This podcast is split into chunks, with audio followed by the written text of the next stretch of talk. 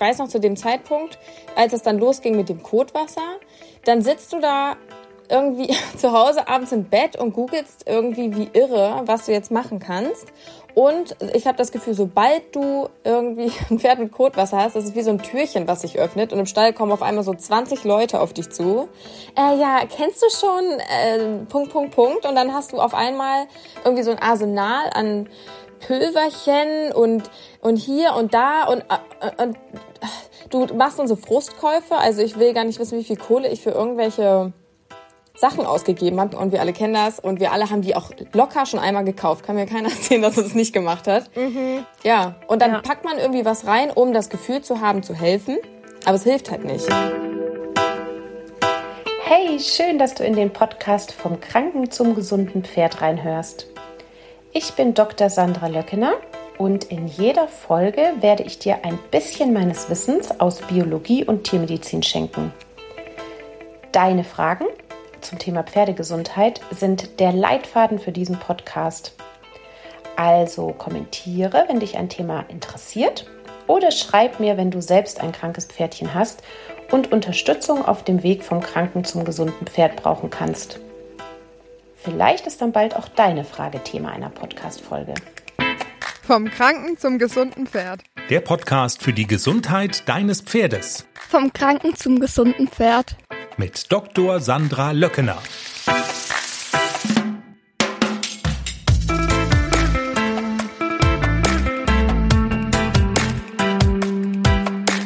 Heute tauchen wir ganz tief. Dahin, wo es dunkel ist. In unseren Pferden. Okay, jetzt reicht's. Heute widmen wir uns dem Thema Darmgesundheit. Und wenn dein Pferd vielleicht auch betroffen ist und du schon mal Probleme hattest oder auch aktuell hast mit den Themen Durchfall, hm, Kotabsatzschwierigkeiten, Kotwasser oder vielleicht Blähungen, dann ist diese Folge, die vierte Folge unseres Podcasts vom Kranken zum gesunden Pferd, genau richtig für dich. Denn heute haben wir einen Gast, die Alina ist Pferdebesitzerin und hat schon sehr, sehr lange zu tun mit der Thematik Kotwasser und Aufgasung und wird uns mal so ein bisschen berichten, wie ging das Ganze los, wann ging das Ganze los, ähm, was hat sie schon alles völlig erfolglos probiert, ähm, welche Untersuchungen hat sie machen lassen? Und was hat sie aus der ganzen äh, Behandlung gelernt. Sie wird uns auch erzählen, was der aktuelle Zustand ist, wie sie inzwischen mit den Problemen umgeht und auch natürlich, wie es ihrem Pferdchen jetzt gerade geht. Ich werde versuchen, im Gespräch richtig viel Wissen rauszuballern, sodass du ganz, ganz viele Tipps mitnehmen kannst, die deinem Pferd direkt helfen. Und ich würde sagen, wir legen direkt los.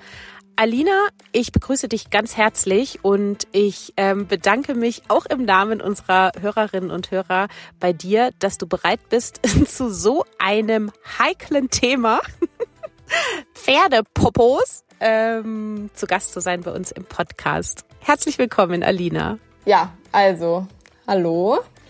Ich bin Alina. Ich kenne mich sehr gut mit Pferdepopos aus und verschicke gefühlt jede Woche ein Foto an dich, weil mein Pferd schon seit längerem immer mal wieder Kotwasser hat, was äh, ja natürlich jetzt eigentlich erstmal nicht ganz so cool ist, aber das Schöne ist, dadurch haben wir uns kennengelernt. ja. Und äh, ja, ich bin seit ungefähr, ich glaube, inzwischen bestimmt schon ein halbes Jahr in der Beratung bei dir und du hilfst mir ungefähr bei jedem, äh, jeder Veränderung des Wetters und bei jeder Veränderung des Heuballs damit irgendwie cool zu bleiben. Und hoffentlich ähm, ist dieses Kotwasser-Thema dann auch bald wirklich komplett over bei uns. Aber leider ja, bisschen Erfahrung habe ich da jetzt. Und ähm, wie lange begleitet euch das denn schon? Also wann ging das ungefähr los? Kannst du das, also ging das so von heute auf morgen los und war auf einmal da oder kam das schleichend oder wie, wie ging das los bei euch? Mm, nee, das war tatsächlich so ein bisschen schleichend. Ich habe mein Pferd vor ungefähr zweieinhalb Jahren gekauft und da war der noch total jung und ja, ist, glaube ich, erstmal nur auf Wiesen rumgeflitzt und ähm, war dann, soweit ich gehört habe, schon einmal verkauft. und ist dann wegen der Corona-Pandemie zurückgegangen und hatte dadurch irgendwie recht viele Stallwechsel, glaube ich, in kürzester Zeit.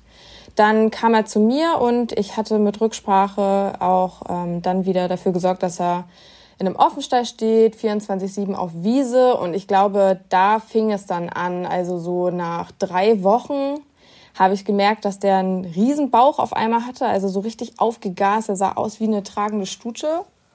Und ähm, ja, zeigte mir dann immer mehr Bauchschmerzen an und ich war irgendwie richtig krass besorgt. Und dann ging das los mit den ersten Malen Kotwasser. Und ja, dann, also so war der Start. Und dann habe ich ungefähr innerhalb von den zwei Jahren ständig rumgeschraubt an allen Schrauben, die ich irgendwie schrauben konnte. In der Hoffnung, dass ich irgendwie die Ursache finde.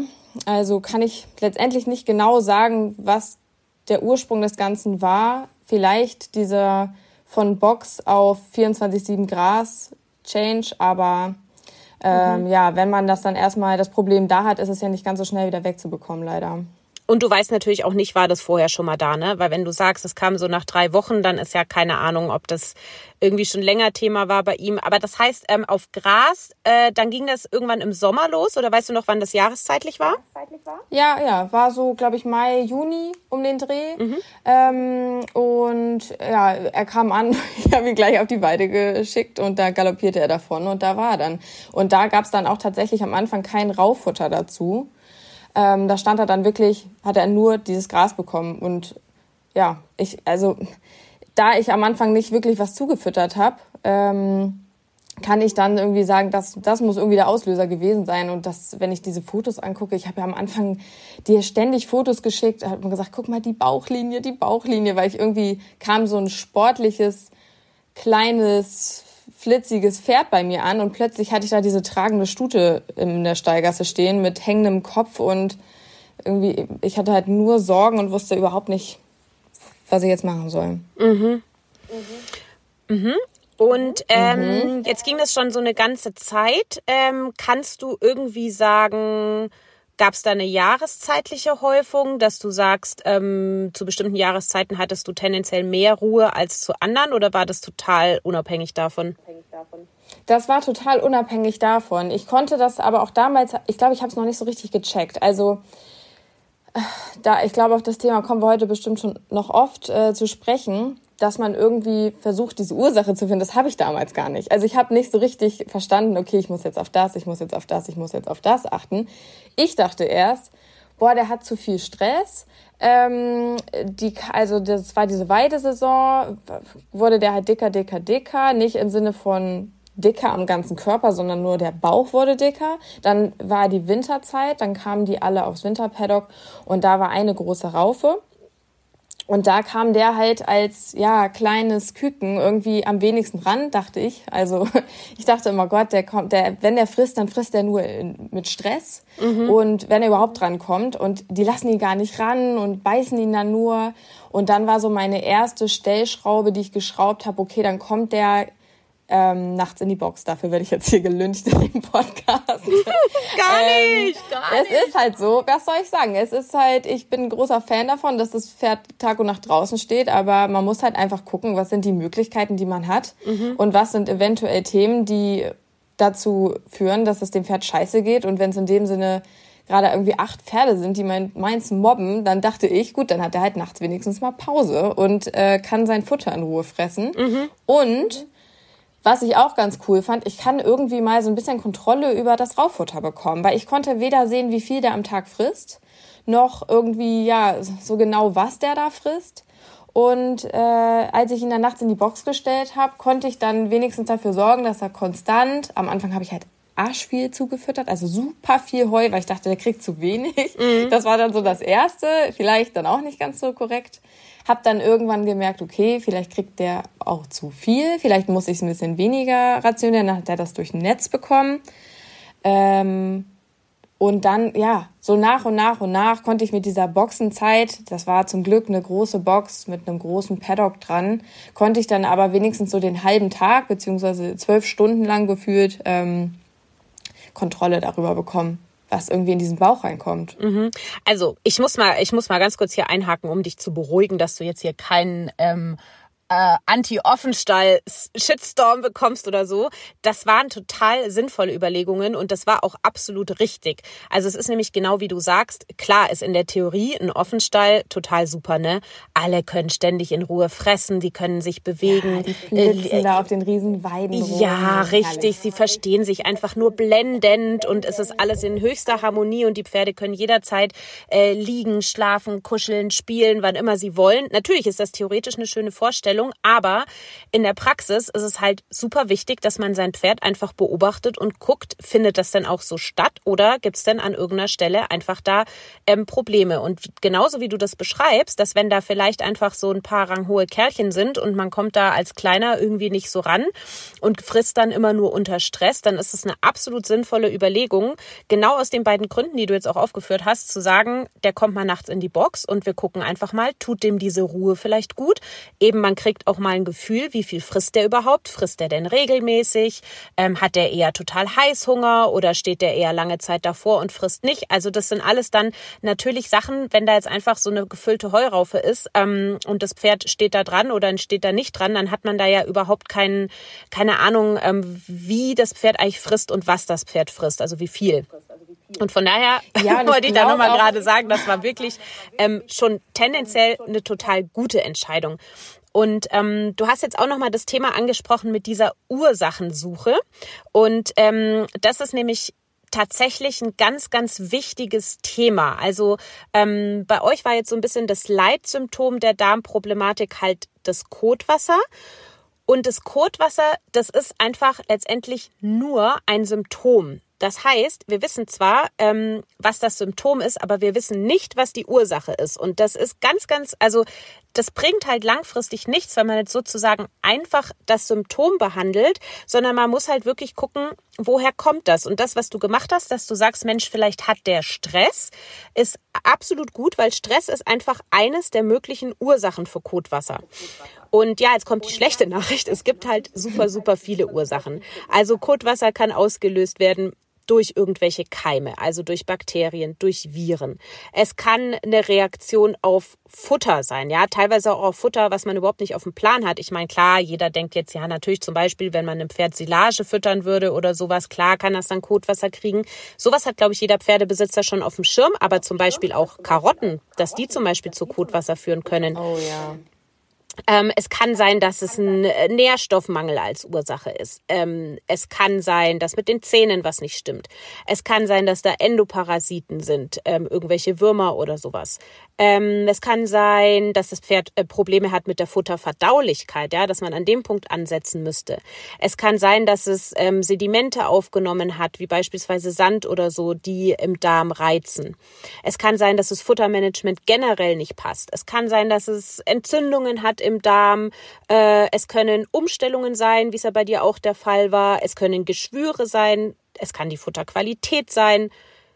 Was fällt mir noch ein? Hormonelle Probleme, äh, Stoffwechselstörungen können Kotwasser machen, ähm, auch das Bewegungsmanagement. alle, alle jetzt, alle, die jetzt hören, so, jo, okay, scheiße. Was jetzt?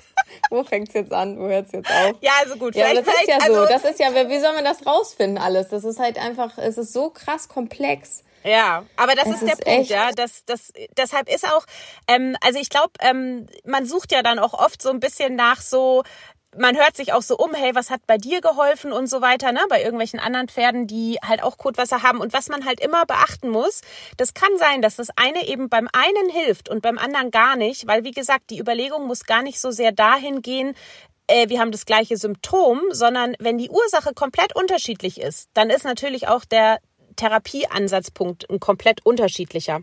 Und deshalb ähm, kommt man einfach ähm, vor allem in Bezug auf Kotwasser, aber natürlich auch andere ähm, Darmproblematiken wie halt äh, eben Aufgasung oder Durchfall. Ähm, man kommt einfach nicht drum rum, diese Ursache zu finden. Und ähm, ja, also das, äh, was du da erstmal gemacht hast, dass du gesagt hast, hm, also ich, es könnte eine Ursache Stress sein und ich gucke einfach mal, ob ich eine Strategie finde, dass ich ihm diesen Stress vielleicht ein bisschen nehme, ist auf jeden Fall ähm, schon mal ein voll guter Schritt gewesen. Ähm, ja, aber das ist halt so scheiße, dieses, genau wie du sagst, dieses, äh, ja, dann, man sitzt dann abends zu Hause, also ich weiß noch zu dem Zeitpunkt, als es dann losging mit dem Kotwasser, dann sitzt du da irgendwie zu Hause abends im Bett und googelst irgendwie wie irre, was du jetzt machen kannst. Und ich habe das Gefühl, sobald du irgendwie ein Pferd mit Kotwasser hast, das ist wie so ein Türchen, was sich öffnet und im Stall kommen auf einmal so 20 Leute auf dich zu. Äh, ja, kennst du schon äh, Punkt, Punkt, Punkt und dann hast du auf einmal irgendwie so ein Arsenal an Pülverchen und, und hier und da und, äh, und du machst dann so Frustkäufe. Also ich will gar nicht wissen, wie viel Kohle ich für irgendwelche Sachen ausgegeben habe, die letztendlich gar nichts gebracht haben, weil mhm. sie, weil ich überhaupt nicht wusste, wo es herkommt. Ich habe einfach irgendwie reingeschoben, wie so, ich sag mal so der Klassiker, der erste, der, das erste, was kommt, ist so Bierhefe. Ich jetzt nicht sagen, dass es schlecht ist oder gut, aber ich will so sagen, das ist der Klassiker. Dann kommt mhm. das, dann kommt noch, dann, ach Gott, ich will gar nicht so viele Namen Sachen, ja, ich will gibt, keine Namen droppen. Ja. Es gibt tausende Sachen und wir alle kennen das und wir alle haben die auch locker schon einmal gekauft. Kann mir keiner erzählen, dass es nicht gemacht hat. Mhm. Ähm, ja, und dann ja. packt man irgendwie was rein, um das Gefühl zu haben, zu helfen, aber es hilft halt nicht. Mhm. Hast du denn, ähm, also, war, also du hast ja schon gesagt, du hast eigentlich insgesamt ziemlich viele Produkte ähm, gefüttert.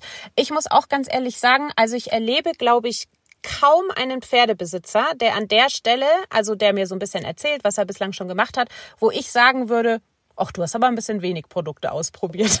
Also, ich glaube, da erzähle ich dir doch direkt mal was. Ja, so, also ja. ich glaube, das gibt es faktisch nicht. Es ist wirklich, ähm, also das ist halt vielleicht auch irgendwie so eine ganz gute Message es ist überwiegend der Fall, dass die Pferdebesitzer genauso wie du auch halt sagen, ja, ich habe schon das probiert und das probiert und das probiert und irgendwie super viel Kohle zum Fenster rausgeworfen und es hat nichts gebracht. Und tatsächlich ist aber das erste, was wir eigentlich machen in der Therapie, ist erstmal gucken. Alles weg. Genau, genau. Erstmal alles weg, weil das Problem ist, alles hat auch Potenzial, das Ganze so richtig schlimm zu machen. Das ist das Problem. Also das, deshalb ist, wenn du nicht genau weißt, was die Ursache eigentlich ist, dann ist leider so, dass viele Substanzen auch einfach äh, genau das Gegenteil bewirken können. Also nochmal richtig stören können. Und ähm, ja, deshalb ist so dieses Ausprobieren einfach ähm, ganz, ganz schwierig. Und ich würde halt tendenziell eher so, ja, vielleicht können wir auch das Learning an der Stelle weitergeben von dir, dass man sagt, okay, erstmal erstmal zurückschrauben. Also erstmal gucken, was brauchen wir ganz konkret und dann lieber wenig, als dass man eben in der Hoffnung, dass irgendwas davon schon hilft, halt den Speiseplan irgendwie so total aufmotzt. Also das ist aber so richtig schwer, gerade am Anfang. Ich weiß noch, als du meintest, so jetzt erstmal alles weg, dann denkst du so, sag mal, Spinnt die oder was? Das Pferd, das stirbt morgen, wenn das jetzt nicht mehr dieses Pülverchen bekommt. Äh, ja. Nee, aber man denkt ja, man hat ja so wenig man hat ja so wenig Sachen, die man beeinflussen kann, leider, meistens. Also wir sind jetzt alle leider nicht reich genug, dass uns irgendwie der Stall selber gehört. Also ein paar von euch, die, die zuhören, ich freue mich für euch, aber äh, haben die wir reiche haben das halt Zuhörer halt leider nicht. Zuhörerinnen? Ich würde es auch gern wissen. ja, und das, das ist halt irgendwie ähm, das, was einen so belastet, dass man ja meistens das Raufutter nicht beeinflussen kann. Mhm. Und dann ist so dieses kleine Schüsselchen, was man am Abend irgendwie zusammenrührt, das ist so das, das beeinflusse ich jetzt so. Da mhm. pack ich jetzt rein, mhm. was meinem Pferd gut tut. Und wenn man das wegpackt, sondern einfach nur noch ich sag jetzt mal einfach so kommt und erstmal gar nichts macht, dann hat man das Gefühl, man, man lässt die irgendwie so vor sich hin vegetieren eigentlich, ne? Also mhm. als ob, ja, ich finde immer so, das bestes Beispiel auch das Mineralfutter. Mhm. So, ich glaube, alle, die ich kenne, oder irgendwie so 80 Prozent der Leute, die ich kenne, die füttern alle durchgehend Mineralfutter. Mhm. Einfach, ja, irgendeins, weil man füttert seinem Pferd Mineralfutter. Mhm. Und als du zu mir meintest, alles weg, oh, ich weiß noch, war richtig schwer für mich. Mhm. Es war mhm. richtig, richtig schwer zu sagen, also mhm. gut, dann ja. jetzt mal kurz alles auf Null. Also ich kann ja vielleicht, vielleicht ist es auch ganz interessant, ich kann ja mal ganz kurz ähm, erklären, warum ich das gesagt habe, alles weg. Ähm, weil das ist so, also ich habe das zwar gerade als Ursache aufgeführt, dass auch ein Nährstoffmangel ähm, mal zu solchen Magen-Darm-Problemen führen kann, aber ähm, wir müssten dafür halt ganz genau wissen, was denn für ein Nährstoffmangel. Also weil das Problem ist, wenn wir jetzt einfach mal auf Verdacht halt irgendwelche Nährstoffe füttern, in der Hoffnung, das trifft dann genau das, was fehlt. Ähm, das ist total schwierig, weil meistens sind die Sachen, also wir, wir sind da ja teilweise einfach so im Spurenelemente-Bereich, ja. Das heißt, das ist ganz, ganz schwierig, da auf Verdacht zu sagen, ach komm, das füttern wir jetzt einfach mal, weil wenn wir es halt überdosieren, kann es auch total problematisch sein. Also das heißt dafür, dass wir halt sagen, komm, wir gleichen irgendeinen Nährstoffmangel aus, müssen wir halt schon ganz genau erstmal gucken, was fehlt denn überhaupt? Und wenn wir das nicht wissen, dann ist es tatsächlich zu dem Zeitpunkt besser zu sagen, ich verzichte jetzt auf irgendein ähm, ja, geratenes Mineralfutter, weil das ist eindeutig erwiesen, dass bestimmte Nährstoffe, wenn sie synthetisch zugefüttert werden oder halt in zu hoher Dosis oder einfach nicht in den in die Ration reinpassen, dass sie das Darmmikrobiom eher stören. Also mir fällt jetzt zum Beispiel eine Studie ein, da ist es auf jeden Fall ähm, für Zink festgestellt worden. Und jetzt haben wir natürlich das Problem mit Zink. Also ich glaube, Zink ist so das, das, der typische Nährstoff, wo am allermeisten mal einfach so eine Kur auf Verdacht gemacht wird. Also wenn ich so, wenn ich so einen Futterplan bekomme, dann ist in den meisten Fällen so, ja, der kriegt schon mal immer so im Fellwechsel eine Zinkkur. Oder ja, der hat bisschen brüchige Hufe, der kriegt mal eine Zinkkur. Oder also so Zink ist so das, wo die Leute ganz, ganz oft oder fürs Immunsystem oder so, ähm, wo irgendwie man so denkt, naja, komm, also da machen wir jetzt mal eine dreiwöchige Zinkkur, das tut auf jeden Fall gut. Und da kann ich nur sagen, nein, echt Obacht, weil Zink kann wirklich massiv das Mikrobiom stören. Und das heißt, vor allem, wenn ich ein Pferd habe mit einem gestörten Mikrobiom oder was da halt sehr ähm, empfindlich ist, dann, dann sollte ich nicht einfach so auf Verdacht mal eben Zink reinfüttern. Da sollte ich schon wirklich genau wissen, wie sieht die Ration aus, was geht rein, was geht raus, wie ist der Verbrauch, wie ist der Bedarf. Und Zink ist jetzt eben ein Beispiel, aber es gibt tatsächlich auch noch andere. Teilweise gibt es Nährstoffe, die stehen in Verdacht. Da wird das jetzt noch ähm, irgendwie erforscht und es gibt auch so ein paar, da ist man sich schon relativ sicher. Aber die Message ist auf jeden Fall, wenn dein Pferd da empfindlich ist, dann wirklich lieber mal sagen, alles weglassen und erstmal ganz genau gucken, was brauchen wir denn, als dass man auf Verdacht halt irgendein ähm, Mineralfutter füttert, äh, wo man eigentlich überhaupt nicht weiß, ob das ähm, überhaupt gebraucht wird, weil das kann dann tatsächlich eher noch störend sein für das Mikrobiom. Ja, die Rechnung geht halt auch nicht auf. Ich finde, man kann doch einfach auch sagen, dann mach halt ein bis zweimal im Jahr eine Blutuntersuchung und schau genau, was deinem Pferd fehlt, anstatt, ich meine, wir kaufen ja auch alle, das ist ja das Absurde, wir kaufen ja alle nicht mal günstigen Kram, sondern wir geben ja richtig viel Geld dafür aus, weil wir alle irgendwie nur das Beste für unsere Pferde wollen.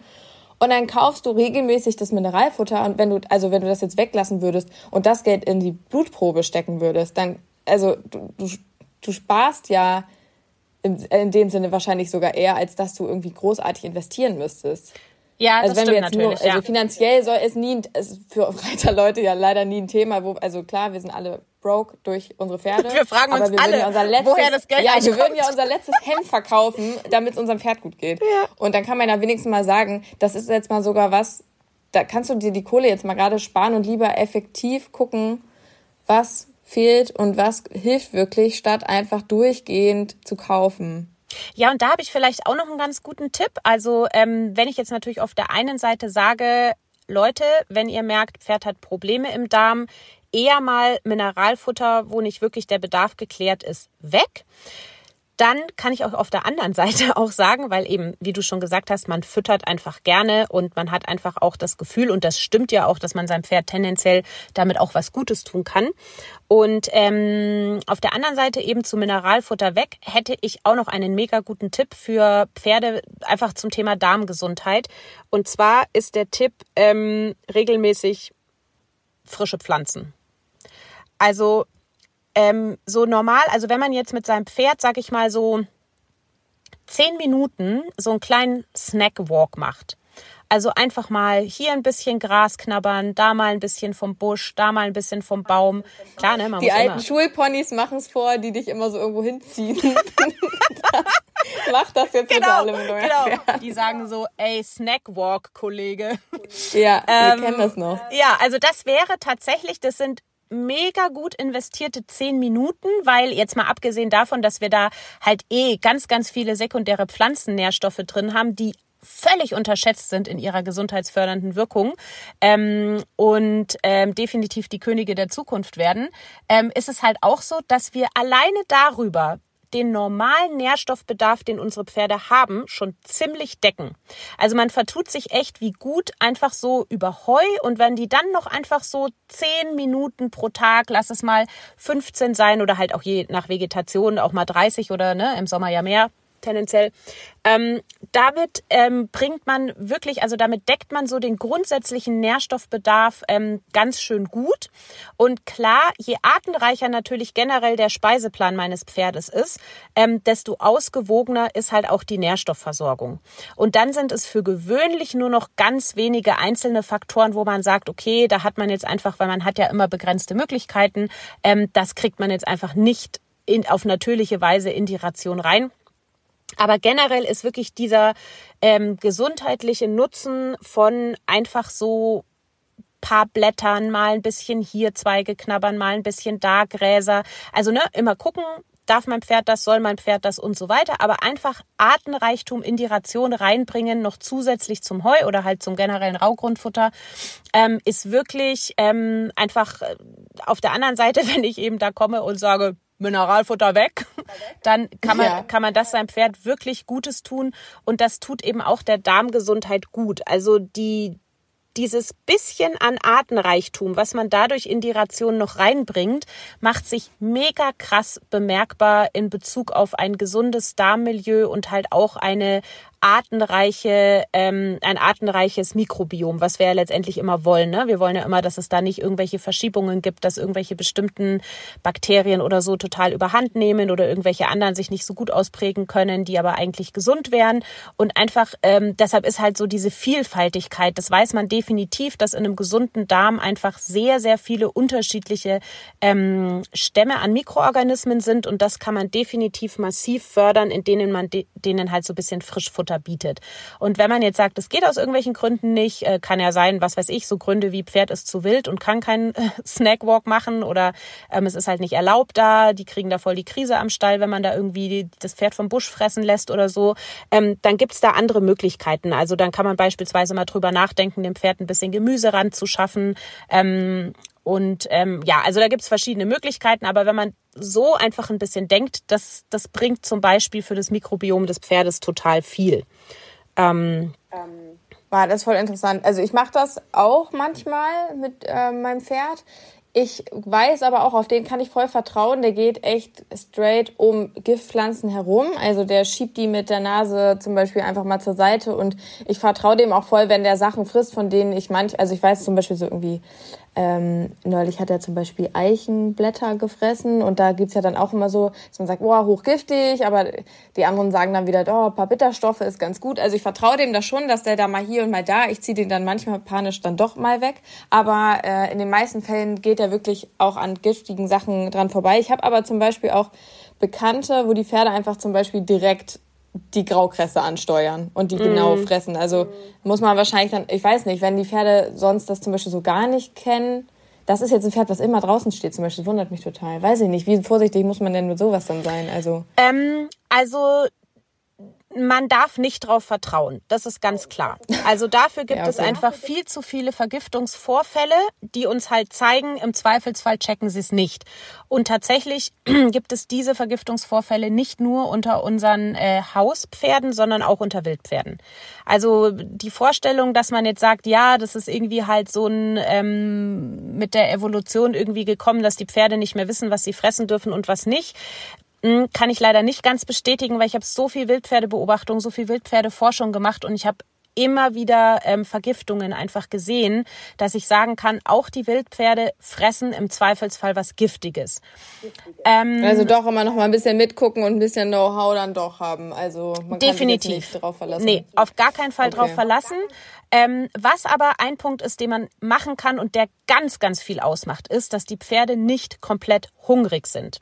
Hungrig also das ja, heißt, ähm, jetzt, also wir haben ja jetzt gerade zum Beispiel so diese typische Zeit. Ne? Im Herbst gibt's leider super, super viele ähm, Vergiftungen. Ich, ich schreibe auch gerade einen Blogartikel dazu. Also wen es interessiert, den kann ich auch gleich mal in den Show Notes verlinken, weil es wirklich gerade ein Riesenthema ist wieder.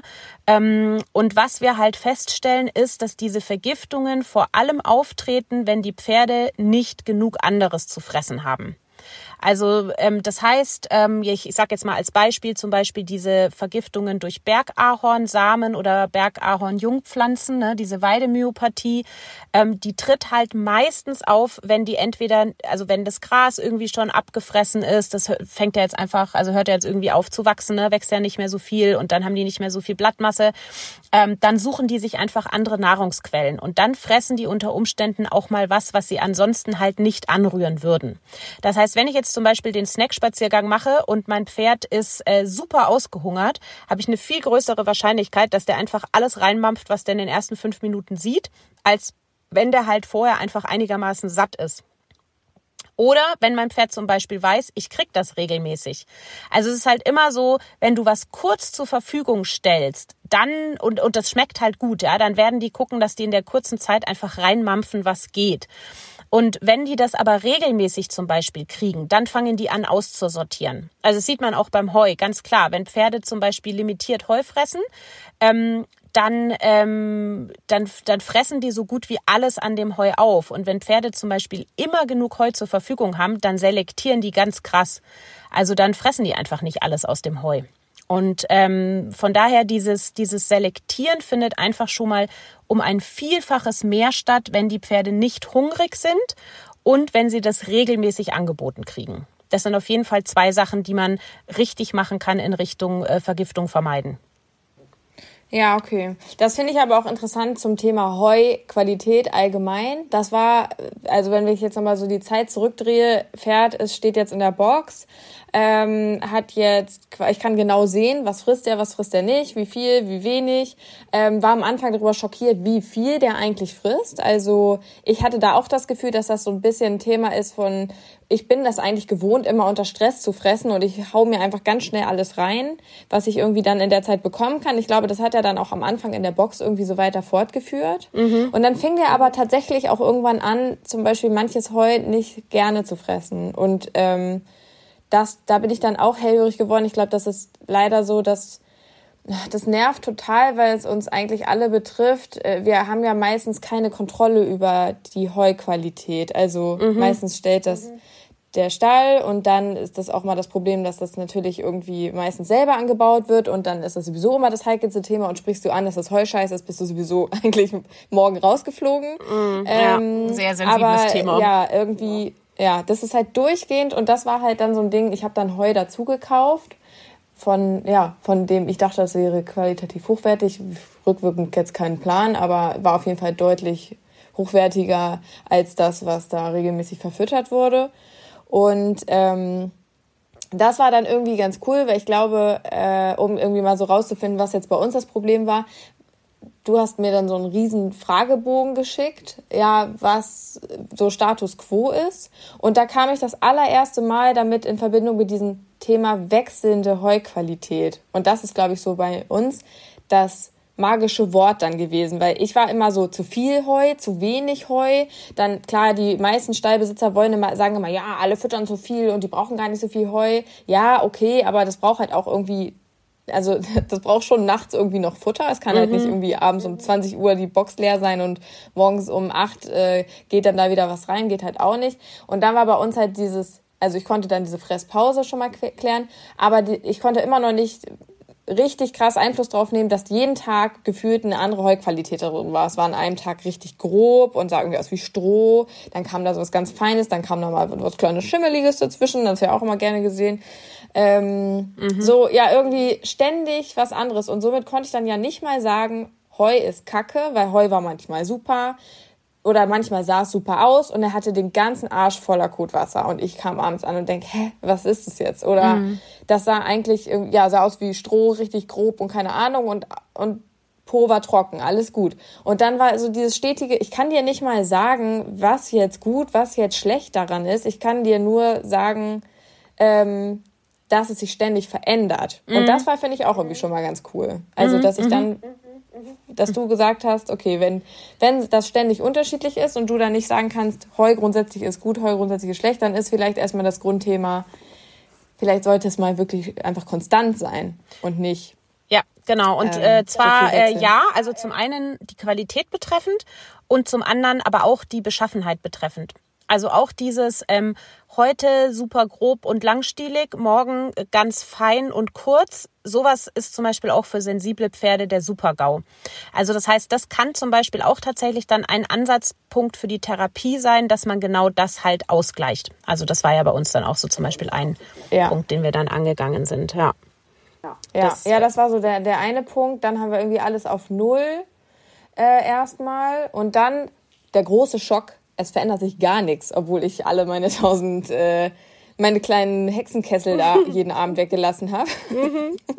Fand ich auch irgendwie mal ganz nett. Zu wissen, aha, okay, cool, hat halt eigentlich gar nichts gebracht, aber gut, dass ich das jetzt irgendwie konstant anderthalb Jahre lang hier rumexperimentiert habe. Und ähm, ja. Aber ich habe vielleicht einen Tipp. Also wenn man vielleicht sagt, ähm, man will halt so gerne abends was zufüttern. Äh, Verstehe ich total, ja. Also jeder füttert einfach gerne und irgendwie ähm, und Pferde fressen gerne. Also es passt gut zusammen. Ähm, aber ich habe einen Tipp, wo man tatsächlich sagen kann. Also da würde ich sagen, also ich bin ja eben was Futter angeht immer eher so der totale Minimalist, aber da würde ich echt sagen, ja, das ist eine gute Sache und tatsächlich kann man sogar sagen, ähm, das kann man entweder immer mal wieder füttern oder man kann sagen, man macht das einfach zwei bis viermal im Jahr kurweise oder so. Also eine Sache gibt's tatsächlich, ähm, wo es ganz klar ist, die wirkt sich positiv aus auf die Darmgesundheit ähm, und das sind ähm, Flohsamenschalen. Also Flohsamenschalen. Stimmt, das habe ich komplett vergessen. Damit haben wir gestartet auch. Ja, genau. Also das ist, also wenn man sagt, ähm, hey, ich will jetzt auch unsere Routine nicht aufgeben, weil ich meine, irgendwie ist es ja auch total fies. Das Pferd ist es vielleicht gewöhnt, dass es regelmäßig was zu fressen kriegt und dann kommt auf einmal nichts mehr. Das ist ja irgendwie auch total fies. Also da muss man auch ein bisschen auf die Psyche achten.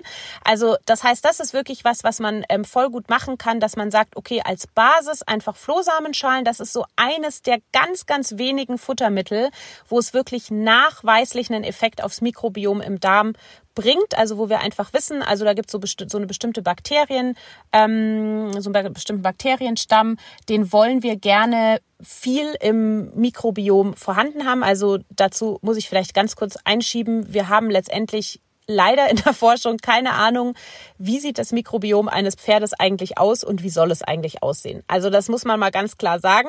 Es gibt aber einige Anhaltspunkte. Das ist also, jetzt so traurig, dass du das sagst. Das hast du mir noch nie gesagt. Weil, ich weiß nicht, ob du dich erinnerst, am Anfang habe ich dir so 30 Seiten Berichte geschickt, weil ich habe, also ich vor, ich glaube, es war noch vor der neuen GOT, habe ich insgesamt 2500 Euro, das weiß ich noch ganz genau, weil es war wirklich ein trauriger Moment, für ähm, Untersuchung von, also Kotproben ausgegeben und für eine äh, Internistin, die mein Pferd irgendwie komplett von oben bis unten untersucht hat, weil man ist ja sehr bemüht und will rausfinden, was es ist. Und da habe ich dir dann ganz toll diesen Darmbericht geschickt. Aber eigentlich, weil, eigentlich bringt er gar nichts, oder wie? Ja, also ähm, ja, da komme ich natürlich, also da sage ich total gerne jetzt gleich was dazu. Ähm, ich, ich sag noch mal ganz kurz das mit dem Mikrobiom. Also wir wissen eben insgesamt nicht, was ist drin, was, was soll rein, aber wir haben Anhaltspunkte. Also wir wissen schon, ah, okay, ähm, weil es gibt natürlich schon Studien, die einfach ganz viele darmgesunde mit ganz vielen darmungesunden Pferden vergleichen und dann sieht man schon, okay, in allen darmgesunden kommt einfach zum Beispiel dieser eine Bakterienstamm häufig vor und in den Darmkranken nicht. Also so Anhaltspunkte gibt's schon. Und da wissen wir zum Beispiel, um das kurz mit den Flohsamenschalen abzuschließen, dass die zum Beispiel einfach äh, die, das, das Wachstum äh, von diesem einen Bakterienstamm, wo wir auf jeden Fall wissen, der ist wichtig für die Darmgesundheit, dass die das fördern. Und das heißt, das wäre zum Beispiel so ein Tipp, den ich geben kann, ähm, dass man entweder sagt, man füttert das einfach halt immer wieder in kleinen Mengen zu.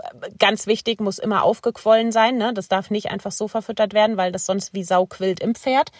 Ähm, Du meinst jetzt Flohsamenschalen? und ähm, ach, vielleicht, Ja. ich kann auch mal in den Shownotes einen Inst äh, Genau, ich, ich tue mal Flohsamenschalen in die Shownotes. Nee, ähm, ich, ich ähm, verlinke mal einen Instagram-Beitrag, ähm, wo äh, so ein bisschen beschrieben ist, wie man die füttern kann, dass da nichts schief geht. Aber das wäre auf jeden Fall eben ein Tipp, ähm, wo man sagen kann, hey, das kann man wirklich guten Gewissens machen.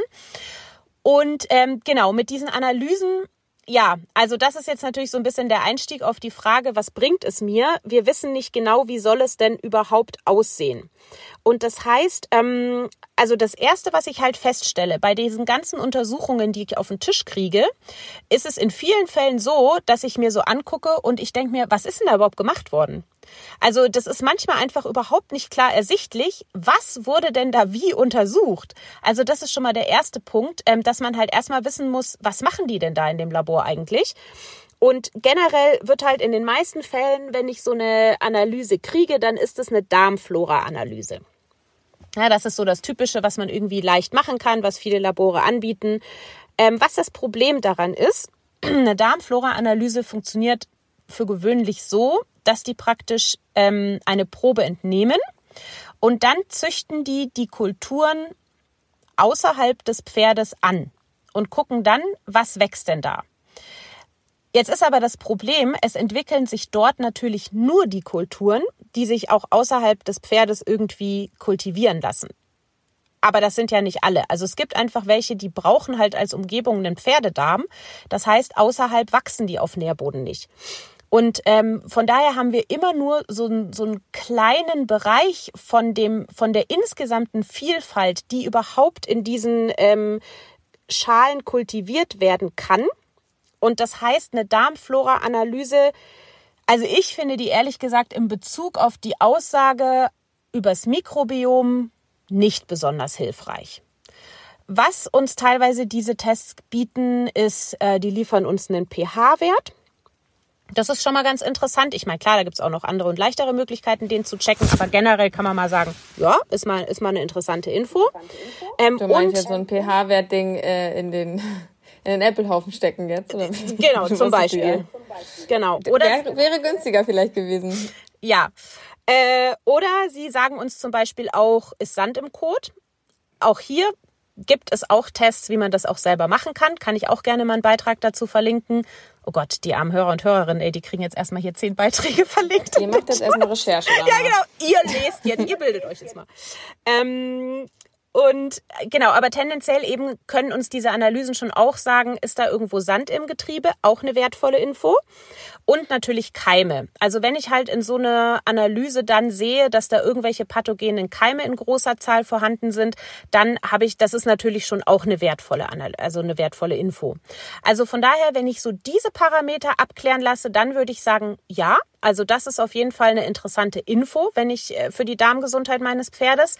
Was jetzt eben so das Mikrobiom angeht, wie viele von welchen und so weiter, boah, da finde ich es jetzt irgendwie nicht so richtig sinnvoll. Also da müsste man tatsächlich meiner Meinung nach dann eher eine Sequenzierung machen, also dass man sozusagen eher das Erbgut der Mikroorganismen ähm, sequenziert. Und das ist halt jetzt aktuell noch nicht so, dass man das super leicht anbieten kann ähm, und dass das in jedem Labor verfügbar ist. Also da müsste man dann schon sehr genau gucken. Ähm, ist schon als Differentialdiagnostik möglich, aber ist jetzt eben nicht so, dass da jeder Pferdebesitzer mal jeden Sonntag was hinschicken kann und kann das mal eben machen lassen. Aber das wäre jetzt so meine Erfahrung zu dem Thema, was bringen denn diese Darmflora-Analysen? Mm, oh Mann. Ja, also mir hat es letztendlich auch nichts gebracht.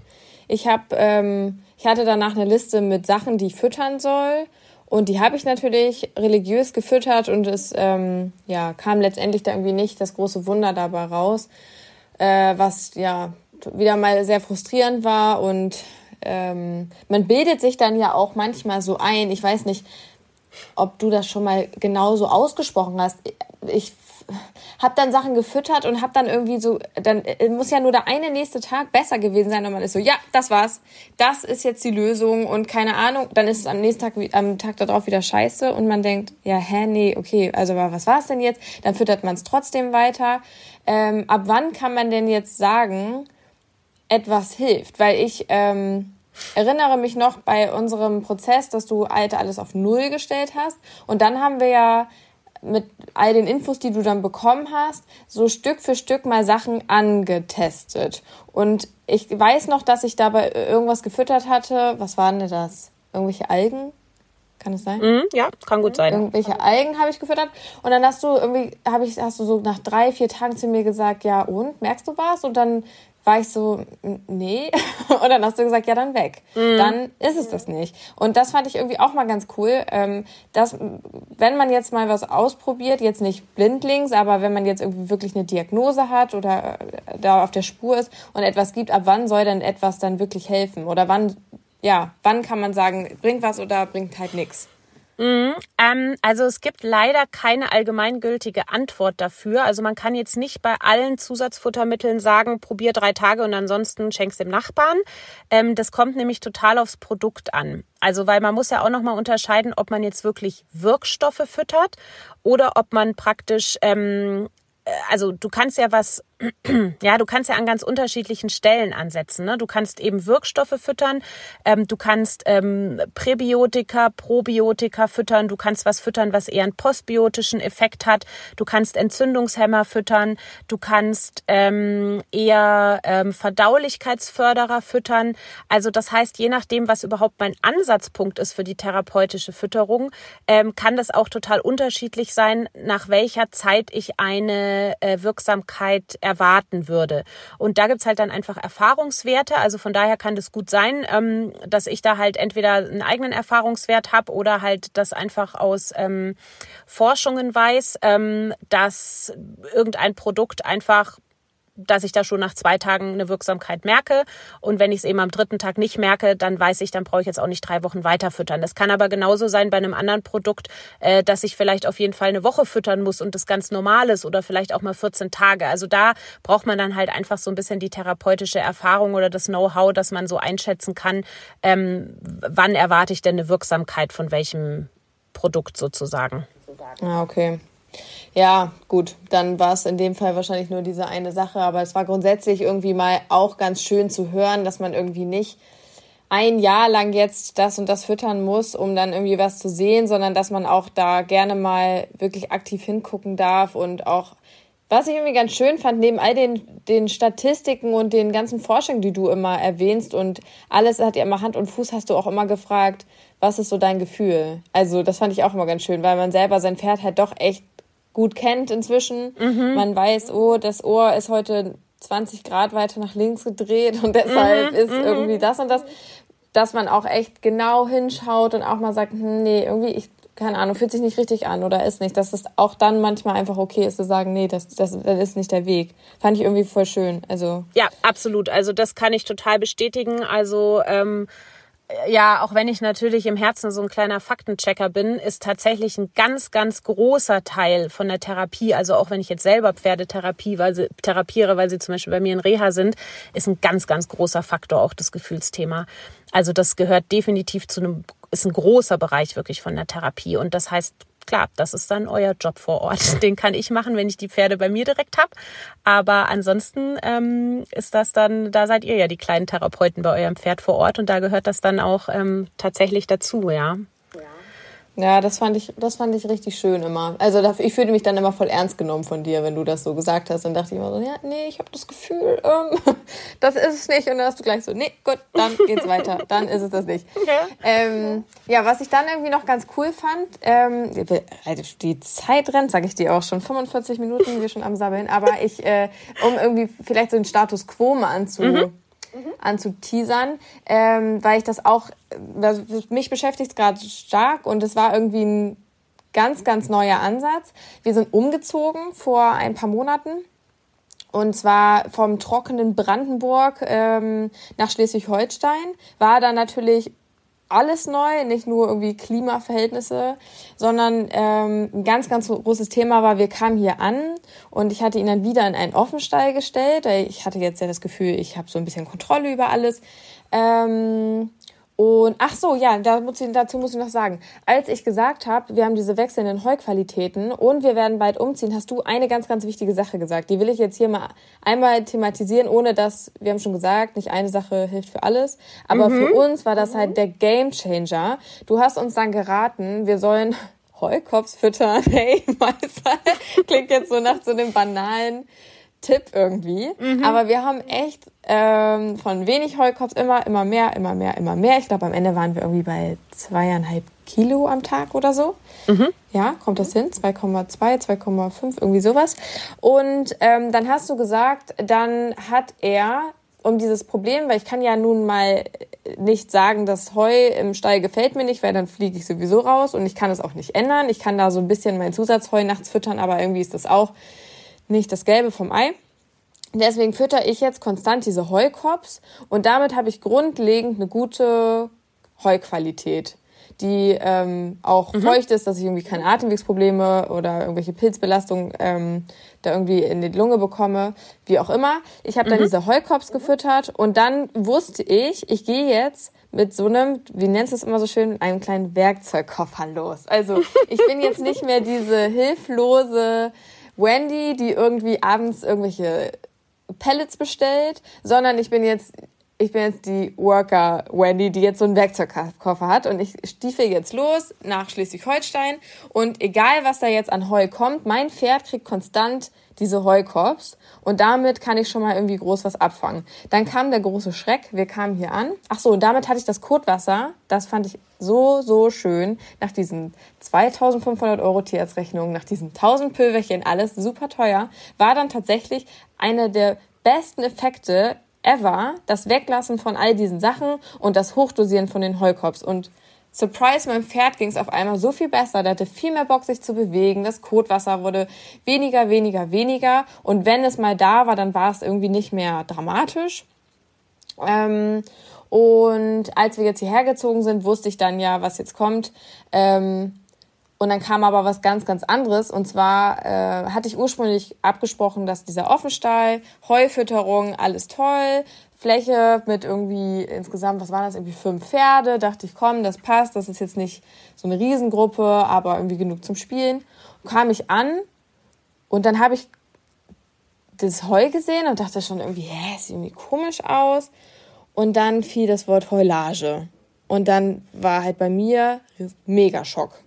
Mhm. Weil ich glaube, alle, die wissen irgendwie Darmgesundheit beim Pferd, für die ist irgendwie Heulage, glaube ich, so dass das, das rote Wort, das darf man gar nicht aussprechen, das ist, das macht uns alle krank und äh, das sind irgendwelche Gärwerte und das zerfrisst das den Darm meines Pferdes und das wird alles jetzt richtig, mhm. richtig schlimm. Und ich weiß nicht, ich habe dir eine Voice mir geschickt. Ich war so, da war ich wieder so ein bisschen in alten Mustern, weil ich hatte mich ja jetzt auf diese Heuqualitäten eingeschossen und dann habe ich irgendwie zehn Minuten Voice mir, was mache ich jetzt? Jetzt steht er hier in, den, in einem neuen Stall und ich kann jetzt ja nicht wieder umziehen. Ich war in dem Moment auch, ich glaube, im achten Monat schwanger. Ich kann jetzt nicht noch irgendwie einen neuen Stall suchen irgendwo hin und äh, dieser Stall ist nah bei mir dran. Ich habe alles geklärt. Das was soll ich jetzt machen? Mhm. Und ähm, da war das dann wieder total schön, dass du mich aus diesem Muster rausgeholt hast und gesagt hast, jetzt keine Panik. Also in dem Sinne war ich nicht mehr dazu verleitet, irgendwelche Pülverchen zu bestellen. Aber ich war trotzdem in Panik und du hast diese Panik komplett rausgenommen und hast gesagt, jetzt wart mal einmal erstmal ab, bitte. Das kann sein, dass das natürlich nicht gut für ihn ist, aber es wird jetzt nicht den Unterschied machen, ähm, der wird jetzt nicht morgen umfallen.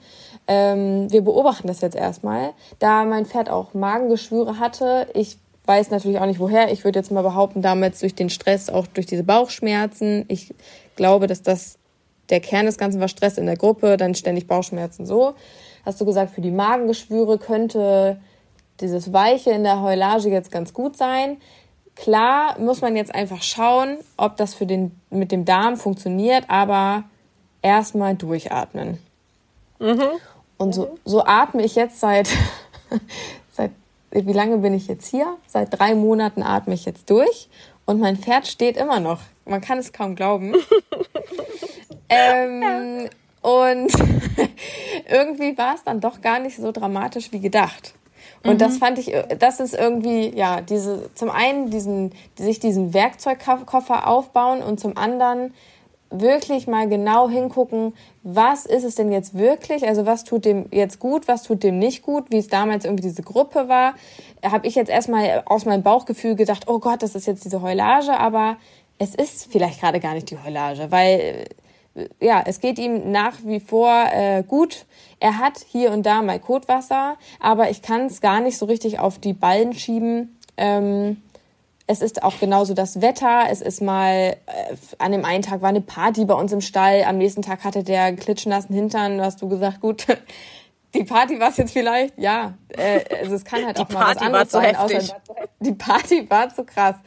Ähm, ja, und das, sowas kann dann natürlich einmal voll zurückwerfen und das hat den dann, also die Party hat uns auf jeden Fall bestimmt zwei Wochen irgendwie zu schaffen gemacht. Da war der auf jeden Fall noch aufgeregt und war irgendwie noch nicht so angekommen, aber so langsam kehrt Ruhe ein, bei mir kehrt Ruhe ein und ähm, wir haben jetzt das wahnsinnige Glück. Also kann ich wirklich selber kaum glauben, dass wir ein unfassbar eine schöne Stallgemeinschaft gefunden haben und einen Stallbetreiber, der da auch total hinterher ist, ähm, dass es den Pferden gut geht und der dann auch mit dem Landwirt spricht. Und jetzt konnte ich sogar mal mit dem Landwirt direkt sprechen. Unglaublich eigentlich. Ja. Ähm, und mit dem, das wirklich Menschen? Das war wirklich unglaublich. ähm, und genau mit dem besprechen, was wir da jetzt gerade so bekommen.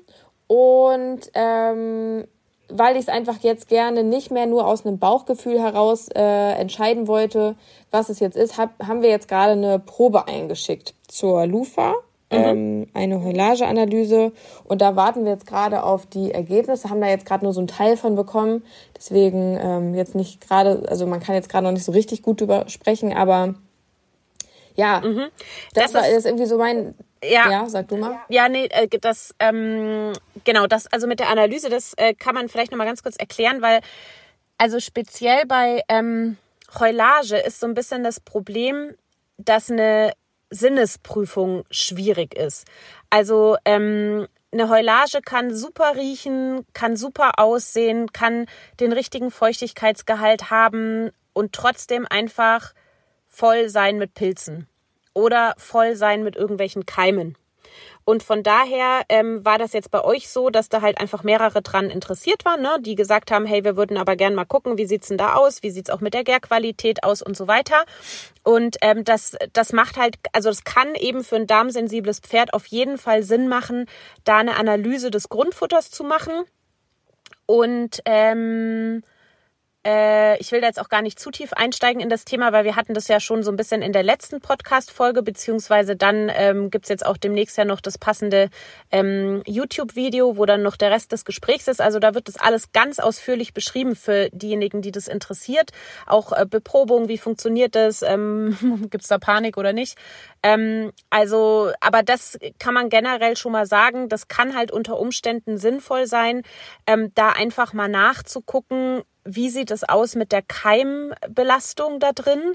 Ähm, weil, wie gesagt, die kann tatsächlich ähm, toll aussehen und trotzdem gibt es da vielleicht Probleme drin und dann äh, kann ich natürlich an anderen Stellen so viel therapieren, wie ich will. Dann ähm, ja, kriege ich das natürlich nicht ausgeglichen.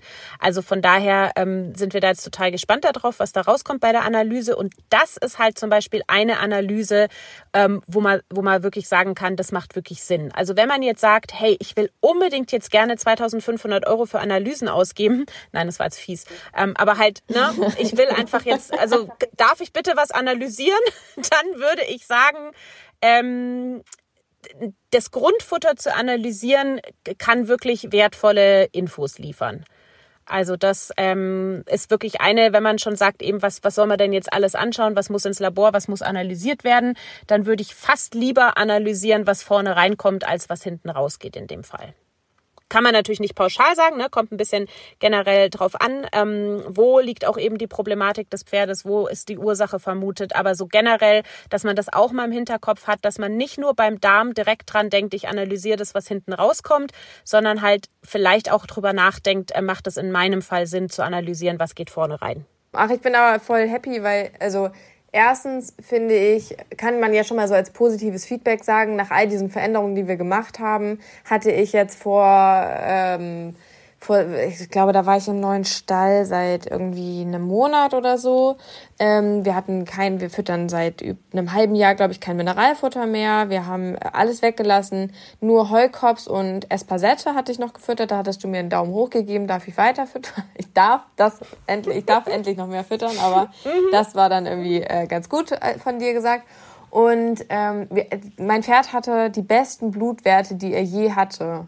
Also das Einzige, was fehlte, war Selen, glaube ich. Und hast du zu mir gesagt, ähm, ja, liegt irgendwie an den Böden. Die meisten Böden sind inzwischen irgendwie selenarm, glaube mhm. ich, dass du es gesagt hast. Ich, ähm, das heißt, ich habe dann nur äh, das Selen von dir gefüttert und äh, that's it. Und das fand ich irgendwie mal ganz schön, dass man auch gut mal schwarz auf weiß hatte, du machst da irgendwie was richtig. Und ähm, Kotwasser, das letzte Mal richtig, richtig schlimm Kotwasser hatten wir jetzt mit dieser Party, die da war. Und ähm, ja, Jetzt äh, habe ich eben schon aus Spaß, habe ich dir schon gesagt, ich habe hier gerade eben, ähm, ich habe es heute Abend nicht zum Stall geschafft und habe gerade einer Freundin, äh, die äh, mal kurz nach meinem Pferd gucken soll, gefragt, ähm, ob sie mal kurz schauen kann, ob er Kotwasser hat. Und das ist schon so dumm, dass das, ja, es ist so eine Angst in mir, ne, dieses stetige Kontrollieren, aber es ist jetzt nicht mehr dieses panische, sondern ich, ich versuche halt wie so ein Tagebuch zu schaffen. Ah ja, sehr gut. Mhm. Und sehr gut. Mhm. ja, und guck jetzt irgendwie, okay, wenn er jetzt heute wieder, wie sie jetzt mir in der Voicemail sagt, sie, warte, ich spiel's ab. Ich weiß es mhm. nicht mehr, sie sagt, hat es kurz erklärt. Kleinen Moment. Sie lacht sich tot, wenn sie das jetzt hier hört, dass ihre Voicemail hier in den Podcast gekommen kommt. Aber es ist so, ich glaube, wir alle kriegen halt ständig diese Nachrichten, deswegen ist es Ich bin gespannt. Warte. Ich hoffe, man hört das gut. Kotwasser ist so wie letztes Mal, also nur so schmierig oben. Ähm, und unter dem einen Hof war gar kein Schnee, unter dem anderen ein bisschen, aber nicht aufstollend. Ah ja, jetzt geht es hier nur noch um Schnee. Aber so, sie sagt gleich das Kotwasser so ein bisschen schmierig oben. Ich so, okay, gut. So voll die Detailbeschreibung. Das ist leicht schmierig. Ja, gut, leicht aber schwierig oben und du hast sofort wahrscheinlich ein Bild vor Augen. Ich weiß genau. Den, Say den no Arsch more. deines Pferdes ganz genau kennst. Ich kenne den Arsch in- und auswendig. Ich weiß doch genau, von wie spricht. Ja, aber dann weiß ich so, okay, kein Grund zur Panik. Es ist klar, es ist nicht ideal. Wir alle freuen uns über einen komplett trockenen Hintern, wo gar nichts dran ist, aber das ist, glaube ich, wenn man irgendwie das auch mal gewohnt war, dass das da halt wirklich bis zum Huf runter suppt, dann ist das für mich so alles gut. Wir haben jetzt den zweiten Ballen von einer neuen Heulagequalität und ich bewahre meine Ruhe, alles ist gut. Heute sind auf einmal, hier ist hier Winter Wonderland, ähm, hier sind auf einmal 20 Zentimeter Schnee. Wetter ist irgendwie wirklich komplett anders. Ähm, wir hatten zwischenzeitlich auch nochmal ein neues Pferd, was mit in die Gruppe gekommen ist. All das sind für mich so Sachen, die können immer noch eine Rolle spielen. Und äh, ja, das, das darf dann auch mal noch ein bisschen ins Negative übergehen. Ich weiß nicht genau, ab wann so ein Pferdedarm mal komplett geheilt ist. Äh, klar also, sind immer mal schlechte Tage, aber grundsätzlich ja, ist es. Also man kann halt sagen, also generell ähm, ist es vielleicht eh ganz gut zu wissen, so als Kompass, wann spricht man überhaupt von Kotwasser? Also von Kotwasser spricht man im Prinzip, wenn es am Pferd runterläuft. Also das heißt, es können schon auch mal zwischendrin so ein paar äh, Tröpfchen oder eine geringe Flüssigkeitsmenge irgendwie abgegeben werden oder mal mit einem Pups rauskommen oder irgendwie so. Also schmierig leicht oben ist für dich noch nicht Kotwasser, sagst du. Ja, also müsste ich jetzt ein Foto sehen, weil ich. Ich schicke dir gerne nochmal ein Foto. Von, warte mal, wie war das jetzt? Leicht schmierig oben oder schmierig leicht, leicht? oben? Ich, also ich habe vielleicht nicht so eine Vorstellung davon wie du. Schmierig leicht oben. Also, hm, ja. Also, wir, weiß euch nicht. Ein, wir packen euch ein Foto in die Shownotes, damit dann fertig. Ähm, also da äh, kann ich jetzt so gar nicht sagen, ob das zu, zu Laufen zählt oder zu, ich habe mir den Po irgendwo gerubbelt und es dabei verschmiert. Ähm, aber so generell eben, wenn man sich jetzt selber so fragt, wann hatten mein Pferd überhaupt Kotwasser? Weil ich höre das schon ab und zu mal, dass, dass ich dann halt ähm, irgendwie, dass mir ein Video gezeigt wird, guck mal, mein Pferd hat Kotwasser und das ist aber einfach nur im normalen Rahmen. Also in dem Moment, wo es sozusagen runterläuft irgendwo, da kann man sagen, okay, da ist es irgendwie zu viel. Ähm, da lohnt es sich mal zu gucken, warum. Und eben dann muss man auch nicht in Panik verfallen, wenn das mal zwei, drei Tage der Fall ist. Aber es lohnt sich immer, dass wenn einfach eine gewisse Regelmäßigkeit auftritt oder es mehr wird oder so, dass man dann halt einfach nachguckt, was ist denn da die Ursache. Und dann ist es halt meistens so, dass Pferde, die dafür anfällig sind, dann eben auch für ein paar Ursachen anfällig sind. Also wie du jetzt auch sagst, dann, wenn man halt sagt, okay, wir haben jetzt das Thema Futter durch, also bei uns ist ja auch noch nicht abgeschlossen, ne? dann sind so Sachen wie ähm, eben, dann gibt's mal sowas wie so eine Party, die man halt nicht beeinflussen kann oder dann äh, gibt's Wettereinflüsse. Also da gibt's dann auch einfach Strategien, damit umzugehen. Und dann äh, hat man es irgendwann. Dann, dann hat man einfach seine, seine Strategien. Den goldenen Werkzeugkoffer. Den goldenen Werkzeugkoffer, genau. Und eben, wenn man jetzt umzieht, dann werden die Karten natürlich auch nochmal neu gemischt. Da muss man es halt auch nochmal ähm, gut einrichten. Aber es ist meistens so, man findet dann schon so mit dieser vernünftigen Anamnese und mit der Ursachenforschung, dann findest du halt einfach schon mal so zwei Drittel bis drei Viertel der Problematik raus und damit kann man auch mal in eine schwierige Situation reingehen. Da eskaliert es dann nicht mehr. Ja. Und der Rest ist dann halt noch Feintuning. Ja, also wir sind, glaube ich, im, im Feintuning-Part jetzt angekommen.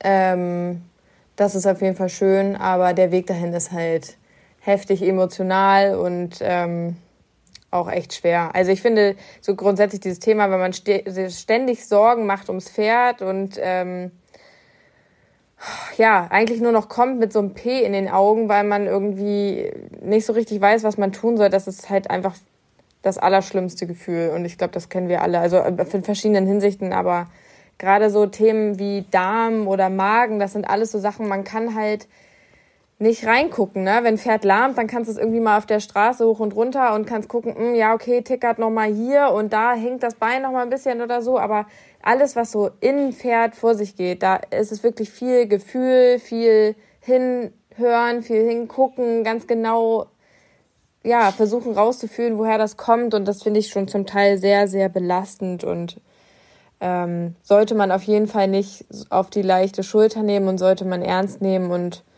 ja, sollte man irgendwie gucken, dass man einen Weg findet da raus. Weil es einfach, ja, ja. einfach konstant irgendwas reinzufüttern und eigentlich hilft es nicht so richtig. Es hat bei mir auf jeden Fall nicht dazu geholfen, dass ich beruhigter schlafe. Das ist klar.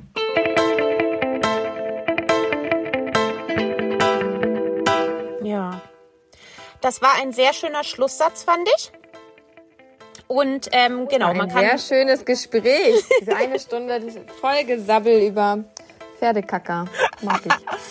ja, wir können auf jeden Fall festhalten, dass ähm, du den Großteil des Weges schon bestritten hast und eben jetzt kommt noch das Feintuning und das schafft ihr auch noch. Ich hoffe. Mit dir auf jeden Fall. Uiuiui, jetzt sind wir ganz schön tief eingetaucht. Nicht nur tief in den Organismus unseres Pferdes, sondern auch tief in das Wissen rund um das Thema Darmgesundheit. Ich kann mir vorstellen, euch brummt jetzt ganz schön der Kopf, aber ähm, ihr könnt ja noch mal ganz in Ruhe nachhören und euch die einzelnen Punkte noch mal raussuchen. Ähm, ich hoffe, ihr konntet euch was mitnehmen und habt nun einige Tipps parat zum Thema Darmgesundheit und ähm, was bringt was und was kann man sich tatsächlich direkt sparen, wie geht man das Ganze an. Natürlich bin ich immer für euch da, wenn ihr sagt, hey, ich brauche eine individuelle Lösung. Ich möchte jetzt gerne, dass mir einer einen individuellen Therapieplan für mein Pferd strickt. Dann nehmt gerne Kontakt zu mir auf, denn genau dazu bin ich da. Das ist mein Job. Und ähm, solltet ihr weitere Wünsche haben für unsere nächsten Folgen, Ihr wisst ja, ich richte mich total nach euren Wünschen. Momentan ist natürlich das Thema Kotwasser ganz präsent gewesen, weil das im Herbst tatsächlich sehr vermehrt auftritt und deshalb hoffe ich, dass es ganz, ganz viele von euch erreicht.